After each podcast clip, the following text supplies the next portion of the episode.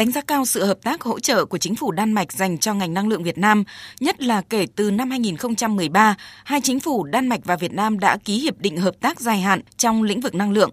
Thứ trưởng Bộ Công Thương Đặng Hoàng An nhấn mạnh, các dự án chương trình hợp tác với Đan Mạch thời gian qua đã đóng góp tích cực vào việc thực hiện các mục tiêu của Việt Nam về bảo đảm an ninh năng lượng và phát triển ngành năng lượng theo hướng bền vững, trong đó phải kể đến các báo cáo về triển vọng năng lượng Việt Nam các năm 2017, 2019 và 2021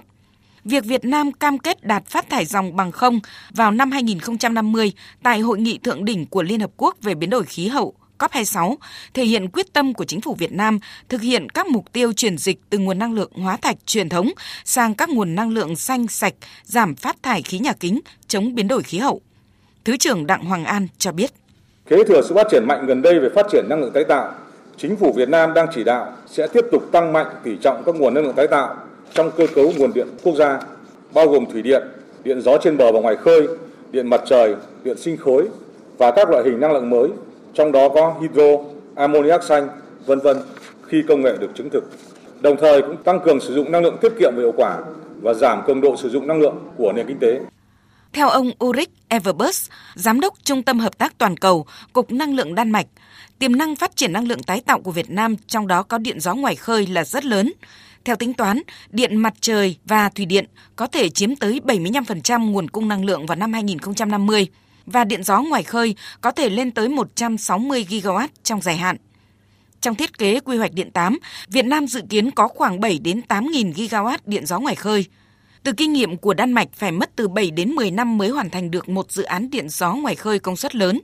Chia sẻ về những khó khăn trở ngại đối với phát triển điện gió ngoài khơi ở Việt Nam, ông Ulrich Everbus cho rằng Um, Trước hết, điện gió ngoài khơi đòi hỏi công tác quy hoạch hết sức thận trọng kỹ lưỡng, đồng thời phải gắn kết với công tác quy hoạch không gian biển. Chúng ta cũng phải xem xét là trong những trường hợp nào và những vị trí nào thì sự tồn tại của các trang trại điện gió ngoài khơi sẽ mâu thuẫn, xung đột với các mục đích sử dụng đáy biển khác. Và như vậy, chúng tôi cũng đang hỗ trợ Việt Nam trong công tác quy hoạch không gian biển trên cơ sở phù hợp với cơ quan của Bộ Tài nguyên và Môi trường. Thứ hai là cũng cũng cần phải cân nhắc hết sức kỹ lưỡng về việc phát triển và nâng cấp lưới điện. Đây là điều hết sức quan trọng để tạo thuận lợi cho việc phát triển các dự án điện gió ngoài khơi và chúng ta cần phải tính đến yếu tố này một cách hết sức nghiêm túc. Việt Nam có nhiều tiềm năng chuyển đổi xanh để trở thành một nền kinh tế có mức phát thải carbon ròng bằng không vào năm 2050 là thông điệp của báo cáo triển vọng năng lượng Việt Nam 2021 được các chuyên gia đánh giá cao. Tuy nhiên, giới phân tích cho rằng các dẫn chứng số liệu vẫn đang chủ yếu ở dạng tiềm năng kỹ thuật, cần có các khuyến nghị giải pháp để hiện thực hóa các tiềm năng này. Chỉ riêng việc tiếp cận được với các giải pháp tài chính có chi phí thấp là tối cần thiết.